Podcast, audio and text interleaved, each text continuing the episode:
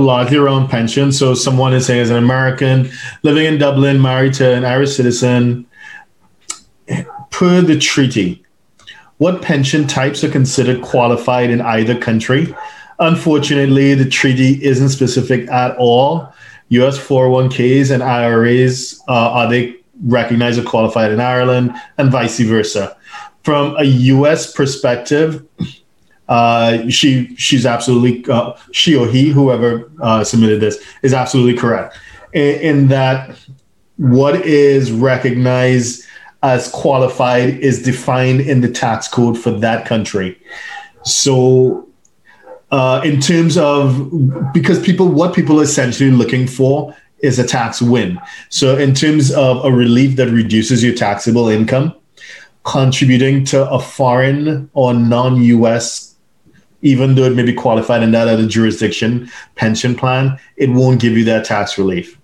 On the other side, when money is being pulled out, if it's, it's from if it's from a foreign qualified plan, then uh, yes, under certain circumstances, the treaty would allow for a, for a tax benefit on the U.S. side if you're pulling out an Irish pension in in Ireland. So so yes, on the withdrawal side, but largely no on the contribution side.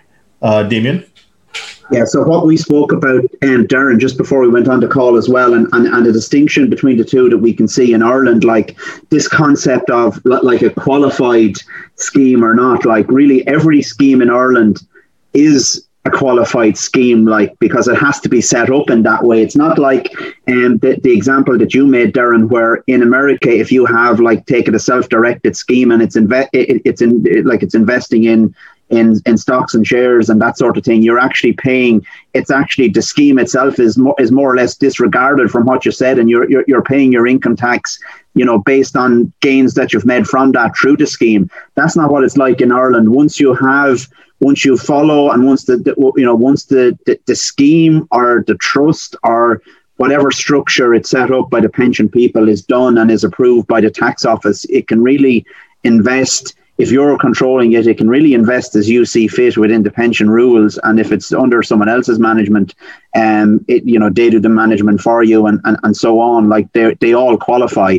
And um, the, the, the the issues, I suppose, from an Irish pension side or an Irish pension scheme side is just ensuring that um, I suppose you don't take away the good of a pension scheme by over contributing and ending up having a fund that's in excess of what we call the standard fund threshold because it just gets inefficient at that point.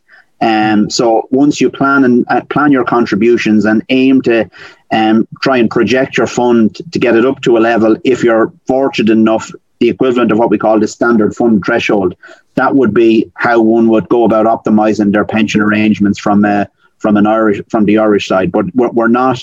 If you set up a self-directed scheme, as we would encourage a lot of our business owners to do. You know, it's it's it can it, you can invest in whatever you see fit, and you know, subject to the, to the normal pension rules, and it's it, it rolls up the gains and the income from that roll up tax free, and there's no like you're not deemed to it's not considered not qualifying because of what the uh, you know what's what it's invested in. Right. So th- so that great